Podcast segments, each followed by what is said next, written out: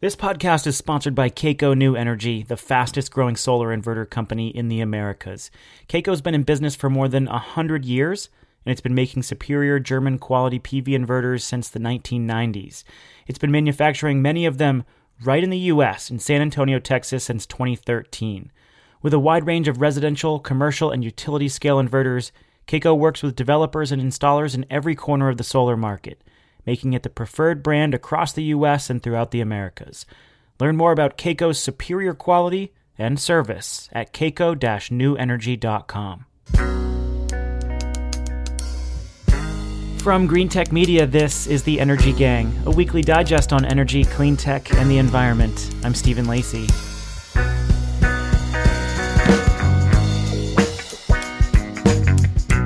We've had a week now to let the media digest Trump's climate trolling.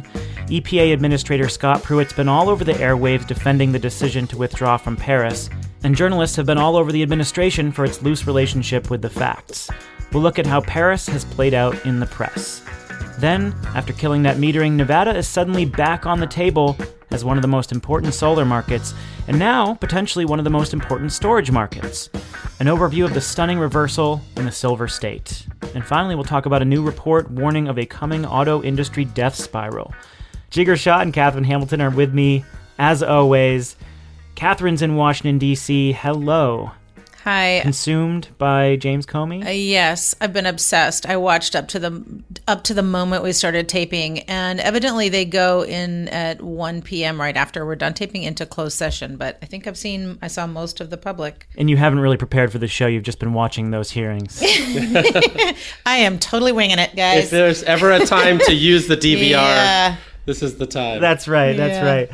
that other voice you heard is uh, in Bethesda, Maryland. He moved back to Washington D.C. It's Jigar Shah, and and Jigar is actually in the middle of a room with a microphone on a box with nothing around him. Paint the scene for us right now. well, it's a room. I think they call it the workout room, but nothing of the sort will be happening in this room.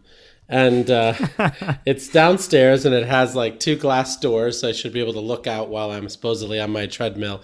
But I am on that version getting a treadmill desk, so that's getting delivered tomorrow. Well, you know, we need your energy level. So the more that you exercise, the less energy you're going to have to argue with me. So don't exercise, okay? Okay, well, while the rest of the country, I guess maybe just folks in DC, refocus their attention today on former FBI Director James Comey and the Russia hacking investigation, we're going to revisit last week's blockbuster news that America is pulling out of the Paris climate deal. But rather than litigate every last detail, which will probably lead us into an argument about how much the decision actually means, I think we're going to talk mostly about framing here. So, how did the White House spin this in the following days? And how did the press push back or enable that framing? So, we've all been diligently reading and watching the TV and reading the newspaper, and we're going to talk about our favorite pieces of coverage. And then I think we'll use that to talk about broader narratives about the Paris decision. So, Katherine, what caught your eye? What was uh, some of your favorite coverage? Well, it was funny because right after it happened, we taped. It was kind of late in the day, and I went home. And my husband, who has been an environmental um, advocate for years, said, "Did you read Grunwald and Roberts?" And I was like, "I haven't had time to read anything." so I read Grunwald and Roberts, and those were actually two really good pieces to start with. And some of this is sort of reinforcing my own thoughts about it. Certainly, you're re- you're going to read things that you like and that reinforce your own beliefs, but For uh, Michael those who may not know, she's Yes. referring to Mike Grunwald and David Roberts, both of whom have been on this podcast. Mike Grunwald writes for Politico magazine, David Roberts writes for Vox. Right. So Grunwald's piece in Politico uh, really was a short and interesting, pithy piece about uh, Trump's reason was for pulling out were really to give the middle finger to the world and to fulfill a campaign promise. So that was not completely dissimilar from the narrative that you know we had originally kind of latched onto during our show. Um, Dave Roberts in Vox, he sort of went through what were the five biggest deceptions on Twitter at the time in real time. He said, "I'll let you know when I hear something true," and he just like couldn't tweet after that. Um, because he didn't think there was anything true that the president said. But so there were kind of five big things that he landed on that Paris can't be non-binding and draconian at the same time that it, it isn't binding. It is not a binding agreement. So you can't then claim that it's going to do damage if it's not binding. The second one is that it cannot be renegotiated it, which it can't. I mean everybody comes with their own targets and you can change your targets or do whatever you want with your targets. It's really just a way to bring everybody together and to agree on things. Um, the third thing is it will not cost $3 trillion. This was a, a, report that's been really carefully sussed out from the National Economic Research Associates, this group that is funded um, by people who are opposed to anything, any kind of climate change mitigation. So he kind of went through that. And then he also said China, India are not getting away with anything. You can look at what they're doing, and they're taking real advantage, economic advantage of clean energy to reduce their emissions. And then the final thing that he really pointed to is that no one is laughing at us. That that this issue that doing anything on climate is this zero sum game is just the wrong way to look at it. That it's really something that is global and local. So it's something that doesn't just affect everybody, but that everybody can then participate in their own way, however they want to do it. So it's not really a zero sum game. So he just thought that the whole narrative um, was really wrongly constructed. Um, the other things to keep me sane were I listened to a podcast. I listened to a lot of podcasts. Uh, Pod Save America had Brian Deese, who had worked uh, and negotiated the climate agreement originally in the Obama White House, and his explanation was so good and concise and clear. So that was good to listen to. Um, and then, and then finally, the thing that I re- another thing I latched onto was Pete Souza was the chief official White House photographer in the Reagan and Obama White Houses. And he has an Instagram feed, which is amazing. He's a, an incredible photographer. He mostly uses natural light, tries not to get people posing, and has taken some of the most iconic photographs in those two um, administrations. And he did a whole series after the Paris announcement um, of This Land is Your Land, showing pictures of President Obama and his family in various places all around the world that showed, that kind of went with the lyrics of, you know, of of this land is your land. And I found that really kind of touching and really fulfilling to look at. So that was those were the things I focused on right after this announcement. Yeah, I didn't see the This Land is Your Land series. But thumbs up to Grunwald's piece and to Dave Roberts' piece. Dave Roberts, you know, had one of the first fact-checking pieces since the um, actual announcement. A bunch of major outlets have done some pretty serious fact checking, including fact checking of the post announcement media appearances. And I think we'll get to those. But Roberts was kind of first on the scene and had a very good accounting of the amount of BS that came out of the president's mouth, um, both specific numbers and actual framing. And then Grunwald's piece was fantastic. And I think he nailed it. Very, very clearly nailed it. This is about trolling the rest of the world. And he writes, what Trump can do is remind his supporters and everyone else on the planet which side he's on, and more to the point, which side he's fighting. He's taking a shirts and skins stand against liberals, against goo against condescending scolds and Birkenstocks who don't like styrofoam or hulking SUVs or real Americans, against naive globalists who want the U.S. to suck up to the French and the Chinese and the United Nations. This is all about taking on the intellectual globalist elite and uh, I thought Grunwald's piece did the best uh, in framing that. Yeah, what if the meetings had not been in Paris? What if they had been in Pittsburgh and everybody had come together in Pittsburgh? Would they be saying, is Pittsburgh good or bad for the US? I mean, that's what they're saying. They're using Paris as this sort of symbol of of everything that we shouldn't be.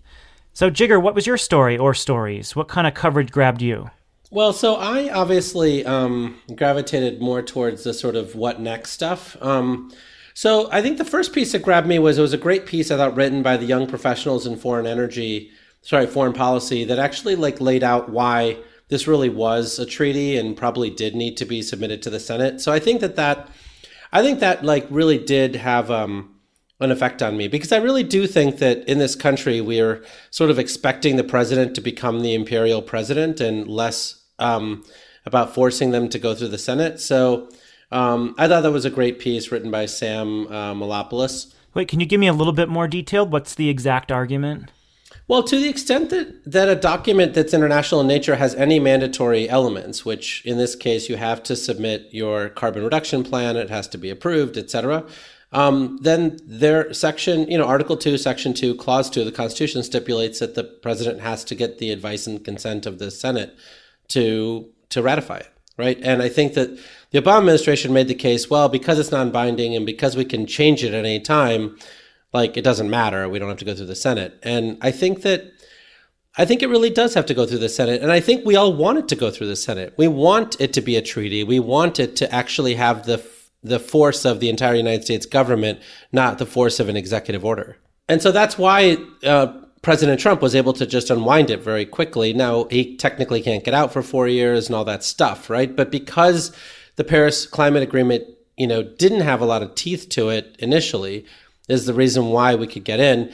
And then I think the other pieces that I think have come out since then is sort of the we are still in uh, work, which is we are still in.org which, or .com, which was started by Bloomberg. And and I think that that's actually a really good outcome that came out of this. I think a lot of cities, towns, and states were half-assing uh, their climate commitments, and you know, like I think since this um, exit by President Trump over the last um, you know week or so, you're seeing a lot of folks, including Jerry Brown, really taking his job as governor much more seriously than he did before that, around actually figuring out how to reduce take specific actions to reduce climate emissions. And you've got 13 states now in all that have um, joined an alliance to you know really work hard on making this a major issue. Yeah, I think Jerry Brown was actually in China when President Trump made his announcement, and, the, and a day later, he had a meeting with Chinese officials about climate change. And he had a great appearance on Michael Barbaro's New York Times The Daily podcast, which I highly recommend for folks. They've done some excellent coverage post Paris and actually had a really nice segment leading up to the announcement. And they interviewed Jerry Brown uh, yesterday or a couple days ago. I can't remember the exact day now, but he was on the road and he talked about how he sees himself as a climate diplomat, and other local leaders now see themselves as a much more important party to the agreement. That where Trump steps aside, they're going to come in and actually work with international leaders to prove that the U.S. isn't walking away. Which really wasn't true before Trump exited the Paris Accord, right? Before Trump you know, exited the Paris Accord, you had Governor Cuomo of New York saying we're going to do 50% renewable energy, et cetera. But now you actually like see Jay Inslee and and many others like actually saying, here's exactly how we're going to decarbonize. We're embarrassed that we haven't done so to date, and we're going to do a lot more because we get the fact that this needs to be taken seriously in a way that they didn't before Trump came out of the Paris Agreement. Yeah, this should be really heartening to people, too. I mean, look, of course, we want the president to say to the rest of the world that we care about this problem, but we have almost every other important official in the U.S both in the military and in politics coming out and saying that they support this agreement and they're going to do everything they can to live up to it. And ultimately, what we need is localized action anyway, and we need local leaders to be held accountable to hit these targets. And so, you know, now they feel a lot more responsibility. And ultimately, this is a good thing. And it looks like we can start to get pretty close to our voluntary commitment. So, you know, I think we have to put this all into perspective. And there is a lot of positive that's coming out of this, despite, you know, the big middle finger to the world. Yeah, and Justin Gillis, I think, wrote a really great piece on this um, with Nadja Popovich and the New York Times on the 6th around in Trump country, renewable energy is thriving. Basically, talking about how the vast majority of solar and wind projects in the US are really coming in red districts. Um, and so, you know, like trying to counter that narrative um, that this is a sort of a coastal elite issue. Yeah, and I think that since the majority of Americans, like 60%, opposed pulling out, um, I think that it shows that there's, and, and this has really exposed even more vast public support. I mean, I'm hearing more talking about climate change than I have in a really long time. And I think what this gets to is we have a really big problem on our hands. It's a global problem. And so often when we have really big problems, we think we need a really, really big solution. But this kind of shows that actually we can have a whole lot of smaller local and state solutions that'll get us to the same place. Yeah. I mean, I, after I wrote my piece on LinkedIn about this, I got a lot of calls from mayors and others that had, had that had signed on. I mean, you know, when you look at like Little Rock, Arkansas, or you know, Columbia, Missouri, you know, I mean, like when you look at Columbia, Missouri, they have their own municipal utility, and and they actually passed an RPS back in 2008 that they've never followed through on, and so like you know, part of my critique of them is I was like, look, feel free to sign the petition, but you know, get to work, right? When you have your own municipal utility, you can copy what Austin Energy and the folks in San Antonio have done and actually like, you know, sign big PPAs for wind and solar farms, right? Like stop complaining and get to work. You haven't done LED lighting. I was shocked to learn that only 28.2% of new lighting fixtures last year, according to the Advanced Energy Economy, were LED. I mean, it should be 80% now, given, you know, where the cost of LEDs are. This has also given journalists an opportunity to talk about the reality on the ground. And the Washington Post this week is out with a really important story on Pittsburgh, which is, of course, a city that got a lot of te- a lot of attention after the president's speech because he said, "I want to, you know, do this for the people of Pittsburgh, not the people of Paris," which was an applause line, but actually um, very divorced from reality because Pittsburgh, for the last decade, has been trying to, um, you know, improve its economy after the collapse of the steel industry to walk away from coal as well. And they've done a lot to, to attract high tech companies. You know, Uber's got a testing center there. They've done a lot to attract wind manufacturing. And, um, you know, there are 13,000 renewable energy jobs in Pittsburgh alone and tens of thousands of jobs throughout Pennsylvania. And so, Wa- Washington Post did a great story on um, the, the actual reality of what Pittsburgh has been doing under Governor Bill Peduto and you know his reaction and other people's reactions to the president's speech. And and one uh, you know political scientist in in Pittsburgh said you could almost hear the jaws drop across the geographic area when Trump said that applause line because people were like what? That you know that's not us Yeah, Department of Energy recognized Pittsburgh as one of the most sustainable cities in the country. Yeah, but like I mean, Katherine, we have to all be realistic about this stuff, right? Pennsylvania is not even close to being um, a leader in this area compared to its peers, right? I mean, you know, Ed Rendell gave that big speech at the National Press Club about how Pennsylvania was going to lead on renewable energy ten years ago. And, you know, they're basically the leader in natural gas fracking. I mean, the largest wind farms, solar farms are not in Pennsylvania. I'm just not going to give people credit for for not reducing their right but emissions. Pittsburgh is different Right. than the rest of the I mean- state Jigar you know Pittsburgh's different It's not. Look, I mean, like, I just, look, I mean, I want to love all these people. I love when people give great speeches. I love when people bring in, like, you know, a large manufacturer like Gamesa into their state. But the bottom line here is that we have to reduce carbon emissions at scale. We do not have time left. Our entire carbon budget will be utilized globally in the next 20 years. Right? I mean, this is just like, at this point, we're just like moving deck chairs around on the Yeah, but I'm not talking about loving these people. I'm just saying, who would you rather, you know, who would you rather trust? The person who says, "Yeah, this is a problem, and we're doing what we can to get universities and citizens involved and companies, you know, moving here to develop clean technologies," or the guy who, you know, throws up his middle finger to the rest of the world and says this problem doesn't exist? maybe maybe the latter right? I mean if, if, if him getting out of the pace no no if him getting out of the paris agreement means that all of these mayors and all of these governors and god knows how many institutions of higher education have signed this thing actually get their head out of their ass and sign a ppa re- replace their buses with electric buses get in led lighting figure out how to do big data without like just talking about it and, and shuffling deck chairs, but actually awarding contracts to companies that are almost going to go out of business because they haven't gotten one in the last five years, I will give Trump a medal. I did want to mention my other favorite piece of coverage, which was on Fox News Sunday when Chris Wallace grilled EPA Administrator Scott Pruitt. And this entire interview was really good. Um, Wallace's questions are good, at least. Pruitt dodged a bunch of, of those questions. There are a couple good moments, particularly when Wallace accuses Pruitt of protecting the horse and buggy business, which was a good line. So let's hear uh, a couple of minutes of tape from that back and forth, which was pretty compelling. But the study that the president cited was funded by two groups that are dramatically opposed to environmental regulation, and the study itself acknowledges it does, this is a quote from the study, it does not take into account potential benefits from avoided emissions. The study results are not a benefit cost analysis of climate change. Well, there were several. The administrator, it is a worst case scenario. There's, there's several studies that were actually published in response to Paris.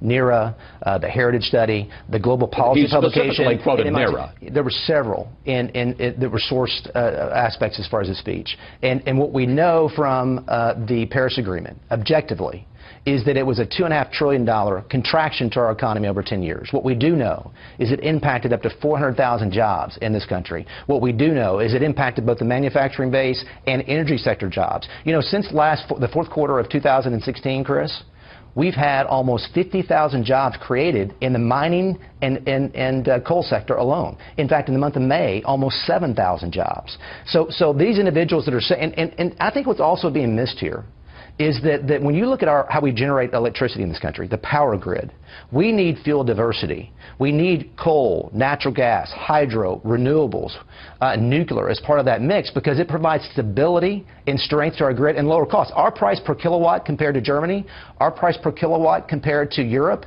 is far better and it helps us grow jobs in this country. But Mr. Pruitt, aren't you focusing on the wrong thing? I want to put up some I must say, surprising statistics. Take a look at this. The U.S. now employs more than double the number of people in the solar industry that it does in coal. Aren't you and the president talking about protecting the horse and buggy business just as cars come online?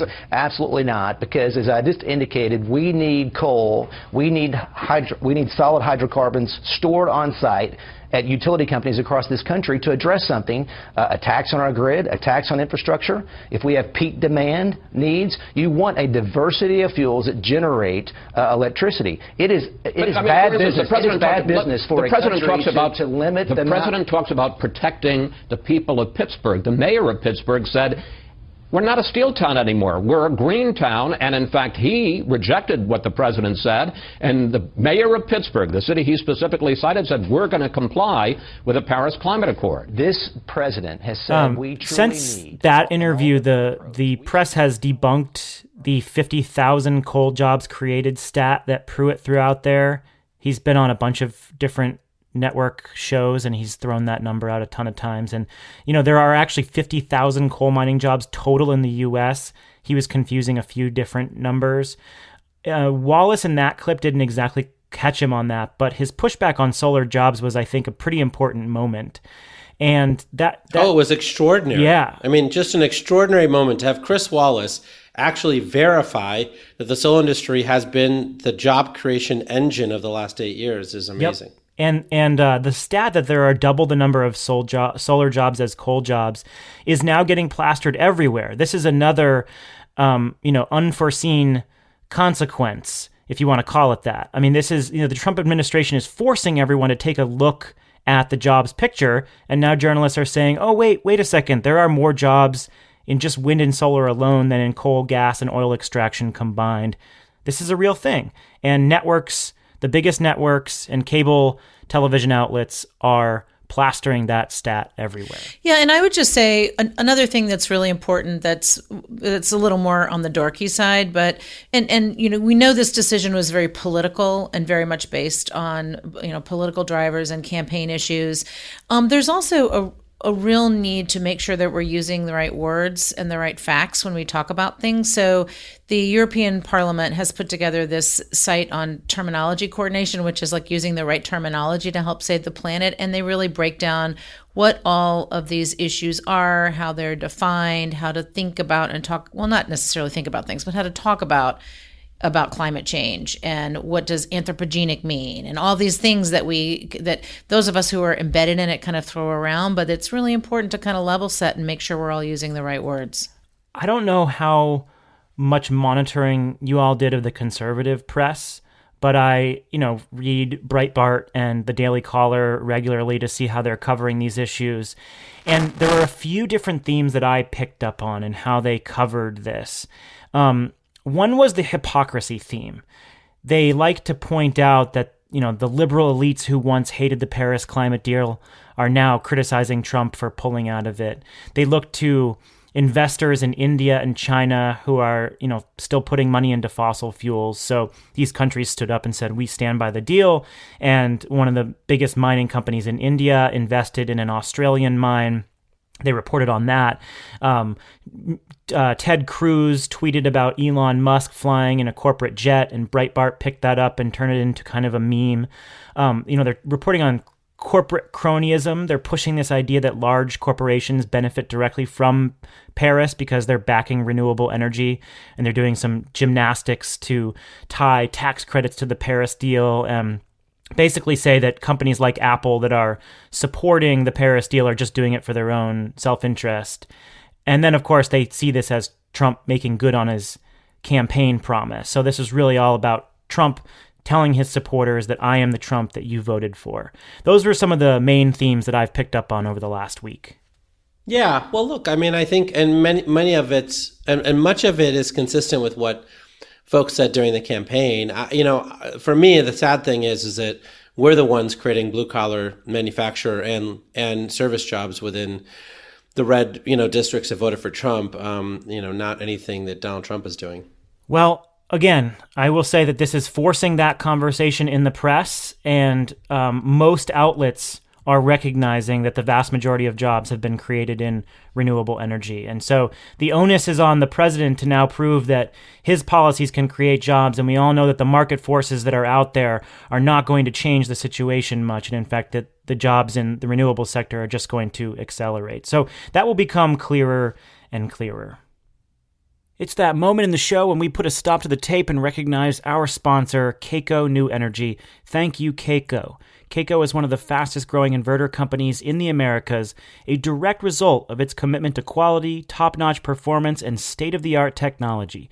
Kaco produces a massive portfolio of inverters for residential, commercial, and utility scale applications. Leading developers continue to choose Kaco because of its superior engineering and its unmatched levels of technical support and customer service. Kaco produces its inverters for the Americas in San Antonio, Texas, where 20% of its employees are U.S. military veterans. Kaco is ready to serve any installer or developer looking to maximize their solar production throughout the Americas. You can learn more about Kaco's inverter models and its commitment to quality at kaco-newenergy.com.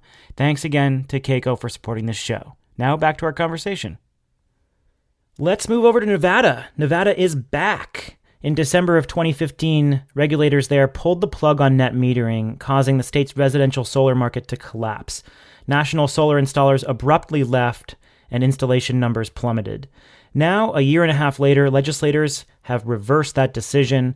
A new bill just passed will bring a modified version of net metering back, and Tesla Solar and Sunrun have already said they're returning to the state.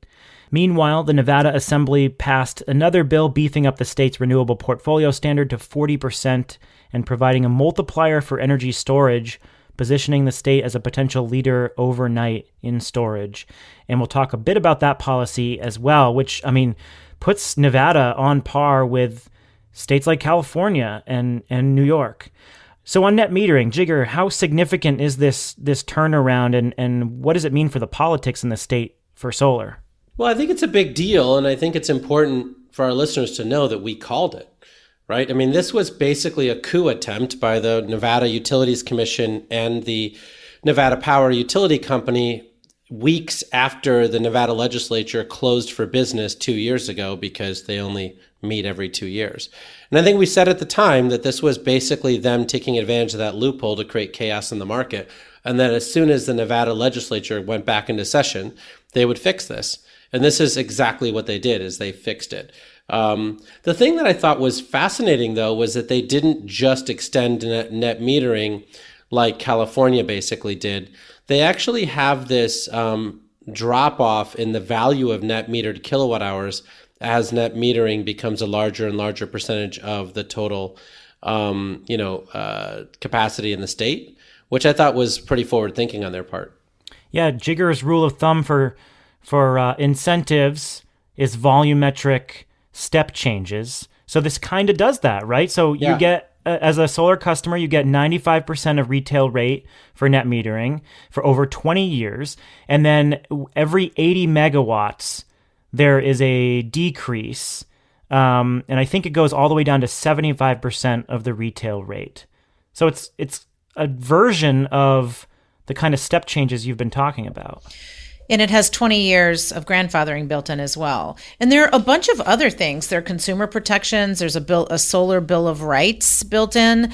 Um, I talked to the folks at Sunrun about how this all kind of went down, and you know they were they were talking about all the people that you mentioned that were supportive and working on the ground. But when I asked, you know, who was opposed, they said no one expressed public opposition, that this was just demanded by the voters. So this was something that got 38 to 2 in the assembly and and full unanimous support of all 21 in the Senate, uh, which is significant. This is something that you know once you get it out there, the grassroots can support it.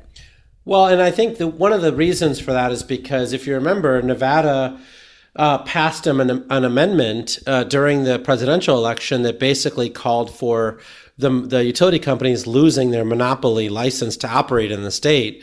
Now they have to pass such an amendment twice to make it enforced, and so they'll have a chance to pass it again in the next uh, election or the election after that. But I think it's important to note that the utilities were put on notice with a gun to their head saying, look, if you don't stop like being more friendly to customers, we will strip you of your monopoly. You know, the big piece of news here has to be this storage target target, which um, is unique. And you know, no state has really tied storage to its RPS. And storage can account for 10% of this 40% target. And they've got this two times multiplier for storage. So, you know, if you use um, any type of storage system, you get double the credit for it. Katherine, anything you want to say about that as our resident storage policy expert? Yeah, I was I was shocked and grateful because I've been tying myself in knots trying to figure out how would you do storage in an RPS because certainly on a federal level, you have to like figure out what's the mix of renewables on the grid and that's going to change over time and then what part of that is storage being charged from and you know what's the multiplier. So if they just do this straight up, they're going to create a market there and then they can worry about later what's on the grid. I think they've they've got enough renewables out there that they can create this target that's pretty specific to renewables and and see how it unfolds. I have not been able to make that happen on the federal level. So, and we certainly we haven't had a federal RPS, but every time I've tried to figure out how you put storage in, it became way more complicated. And uh, this seems to be a simple solution for now. Well, you know, I think it's it's important to note that Nevada's done a lot of progressive stuff this session. I mean, they also passed Sprinkle Care, which was uh, um, you know, like Medicare for all uh, bill as well, which the governor is expected to sign. So I think they're doing a lot of really interesting stuff on the the storage piece. I, you know, honestly, like I think it's interesting that they passed it. It's not surprising given that the Gigafactory is there, but um, but it does sound really hard to finance. It feels like all of the revenue streams that they're projecting here are fully merchant. And so I'm trying to figure out how, you know, someone would finance, you know, such a cash flow stream. And also, as I understand it, Katherine, maybe you can clarify this as well. There will be compensation for um, load shifting during peaks. Do you know how that's going to work? Yeah, um, they're going to do a pilot storage rate, and they haven't come out with exactly what that looks like that I've seen. But that's uh, I don't know if it's going to be TOU, so, something like that though, to to pilot what that would look like. So that'll be interesting because I think that could then be replicated if it works. Well, I take a lot of solace from the fact that we just poked Warren Buffett in the eye. How did we poke Warren Buffett? Because he just doesn't like he the owns, distributed stuff? Yeah, he hates distributed stuff. And all the CEOs of the electric utilities that he owns hates the distributed stuff. And so I'm glad that we're able to, you know, show that he's actually not that powerful in these states. Well, if you remember, after that net metering decision, there was that Bloomberg business cover with Warren Buffett and Elon Musk wrestling, which was, I think, one of my yeah. favorite covers of all time. well, let's turn finally to a recent report that came out on the auto industry, or I guess more appropriately, it's the potential collapse of the auto industry. A few weeks ago, the internet was buzzing with a new prediction. By 2031, 95% of all passenger miles traveled will be in autonomous electric vehicles. That prediction comes from James Arbib and Tony Seba of RethinkX, a Silicon Valley think tank focused on all the buzzwords disruption, business model innovation, and network effects. These two futurists conclude that we're at the beginning of a very steep adoption S curve for autonomous electric cars, which could basically unravel traditional automakers that aren't focused on mobility services. And we'll discuss the that scenario itself on whether automakers are prepared. They put the tipping point at 2021 when they believe autonomous cars will start hitting the road in a big way and say it's going to take a decade to slash America's current car fleet from 250 million to 44 million and again serve 95% of miles traveled with autonomous transportation as a service. Jigar, what do you make of this brave new automotive world that these gentlemen have painted? So I think, you know, I've said previously that I certainly believe in the constructs of what they put together. I I frankly don't love Tony Seba's work as much as I like other people's work because I feel like his numbers are generally made up on the back of a napkin. Um, like I don't think 44 million cars is going to work. I, I I just think that he completely like sort of just didn't think through what the ramifications of that would be, particularly cultural ramifications, given that even though there's a lot less car enthusiasts today than there were, you know, when I was growing up as a kid, there's still a lot of car enthusiasts left left. But I, I do think from a different angle that that that this future is a reality, which is that like for a long time I've thought that computers were basically better drivers than humans. You know, humans want to eat while they're driving, shave while they're driving, put on makeup while they're driving, you know, like, you know, figure out a way to get their kid to stop crying while they're driving. And so I think autonomous vehicles makes a lot of sense from the insurance industry's point of view. And I think the insurance insurance industry, once it gets fully comfortable with computers driving, will push AVs in a huge way through insurance premiums. And I think aging baby boomers who don't want to give up their driver's licenses and millennials who are completely uninterested in driving and owning will actually push this market in 2030. I just think that 44 million cars seems completely not thought out. It's a really low number.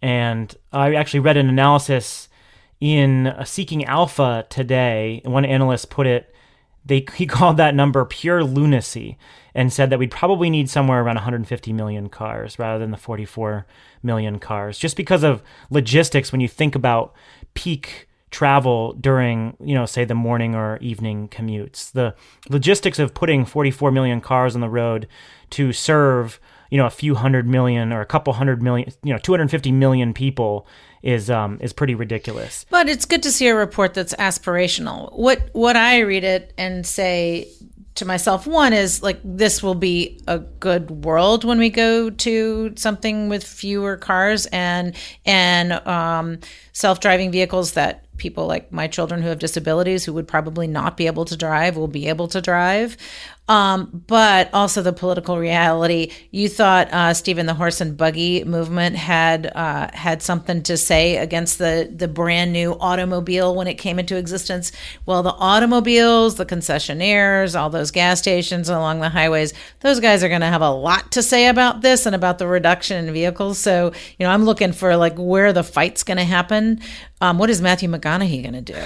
Um, That's funny. and then and then the other thing, though, is that you look at, and we've talked about the Ray and others who are looking at, you know, how do we think differently about roads? So if cars start drying up, the highway trust fund starts drying up because you don't have people paying gas tax that then help build the roads. So we have to figure out some other way to fund the highway trust fund, whether that's, you know, building solar on rights of way and being able to profiting profit from solar arrays or other renewables on the sides of roads that get then go toward, you know, funding road development. But this is a whole ecosystem that's changing and I think it's changing um, a lot faster than than we think it is. You know, in their model, they point out smart thermostats as a potential disruptor. First of all, Katherine, I actually agree with with what you just said there. I think we need to have an aspirational report. The big question is whether the auto industry is prepared for it, and I do want to talk about the preparedness of the auto industry. But first, I think their example about smart thermostats as a, as a disruptive technology is off. You know, we've had smart thermostats for 20 years. And out of the 117 million homes in this country, 17 million of them have some kind of smart device, mostly a smart thermostat. So the, the number of smart thermostats in this country are, are pretty low. And we're just beginning, beginning to figure out what to do with them after 20 years of use. And I just, I don't know, like pointing to a technology like a smart thermostat as a potential disruptor seems off to me as, you know, a proxy for what could happen in the auto industry because consumers just aren't aren't using them in mass and we really haven't figured out the best ways to use them yet. This is no McKinsey report. Um, I just I feel like on the automaker side, you know, I mean, this is so typical, right? I mean, these types of companies, um, you know, are technology innovators, but at, this, at some point they actually hit their sort of max velocity, which is where most of these companies are today, right? And and once you hit that max velocity, then the question is, can you really upend your entire company to be relevant in the future? And that's just really hard to do. I mean, saying to a car company that you're no longer going to be a car company, you're now going to be a transportation services company that's just really, really hard. And I don't think a $500 million investment by GM into Lyft is going to, you know, is going to save GM. Right. Um, but we have seen some more aggressive technology roadmaps from these companies, and roughly their, their perspective on autonomous vehicle preparedness is in line with what they're saying in this report. So, uh, you know, probably a few years behind schedule, but the the folks who wrote this report say you know, Arbib and Seba say that 2021 is the big bang disruption moment, you know, when transportation as a service is readily, widely available. And most automakers are kind of thinking in that time frame too. No, no, I'm not saying that they're going to collapse at this moment. What I'm saying is that it's not about the autonomous technology, right? That's going to eventually become an Android type technology that Google owns or somebody else owns and everyone will get licensed to it. But it's it's more about what are you telling Houston, Texas? Right? Like when you go to Houston and over 50% of all of their land mass has been given for free to the auto industry. So if you actually do a GIS map of of Houston, Texas, and count all the square footage by the roads, the parking lots, the parking garages, all that stuff, there's close to 50% of the entire landmass of Houston that's not paying any property taxes. Right? I mean, that's gargantuan in terms of its subsidy. So when Uber comes to Houston and says, hey, we can actually give that back to you, Houston. We can actually give all of that square footage back to you for apartment buildings and other things that you can build that'll actually generate a lot more property tax revenue, et cetera. What side of the fence is GM and Ford going to be on? They're going to be on the wrong side of that fence because they want to keep their car sales going for five more years because it matters to them right and that's the problem with disruptors right is that like ultimately it's so hard to destroy your your legacy business in its totality because most of the inertia of the company wants it to last just a few more years. Sounds like you're talking about utilities. Oh, wait a second. what were we talking about again? Well, I think that wraps up that part of the conversation, and we are in the final leg. Let's tell our listeners something they don't know. Katherine Hamilton, what's your story? Yeah, so I'm going to promote or mention another podcast um, because there's some people who love getting really, really into the weeds on FERC stuff, and there I have something for you. And It's not just listening to me. This is um, Allison Clements, who used to work for NRDC and now has her own consulting firm, Good Grid, in Salt Lake City. She started a new podcast called Grid Geeks, and she gets really into the weeds on FERC and other issues. So she has two episodes out so far one on renewables and reliability, dealing with the, Perry report, and the other on wholesale markets and state policies. And these are great because they're really deep dives into these issues that we just don't have time to do, but it's worth going to iTunes or another app and looking up Grid Geeks. There is an explosion of podcasts out there. I haven't heard Grid Geeks yet, but there are a bunch of energy podcasts that are emerging, and it's nice to see the sphere expanding. Jigar, what do you got? So our good friend um, Richard Meyer, who is um, um, at the you know American Natural Gas Association, um, you know was was tweeting about uh, the Energy Information Administration uh, putting out a lot of its very very detailed data on households. Um, so 5.9 million households have pool heaters. Um, and only 0.78% of them are actually solar powered, which I thought was shocking. I thought pool heaters had a much higher percentage of solar. Yeah, well, that was the market that basically held the solar industry up for Yeah. years in California, right? It was Yeah. all solar pool heaters. Yeah, but you know they've been they've gotten nowhere, so that's interesting. Huh, the other in- interesting thing is that um, is that so many people have um, electric water heating. I mean, it's just massive how many electric water heaters out there. I can't find the data right now, but like, um, and the electric water heaters are actually much worse for the planet than just you know uh, generating hot water through natural gas. Um, and so it's interesting to see how, like, you know, how much legacy hardware we have to go out and fix. Well, big announcement from GTM, which is actually a few weeks old, and I didn't mention it on the podcast until now. Our parent company, Wood Mackenzie, acquired Make Consulting, which is a Danish wind uh, analytics and consulting firm, and they just go super deep on markets around the world and into both onshore and offshore wind. So we're thrilled to bring them on the team, and, and we've been meeting with them and learning about you know their analysis techniques and their thoughts on the wind market. So GTM itself will be learning a lot from Make and ramping up our wind coverage in the coming months, and um, you know really utilizing their expertise to make us a player in the wind sector. All right, folks, that does it. Thanks so much for for being with us. Send us your ideas to podcasts at greentechmedia.com or just send us a tweet. Uh, you can find us everywhere that you listen to podcasts iTunes, SoundCloud, Stitcher Radio, NPR One, or grab our RSS feed and just uh, find us on the app of your choice.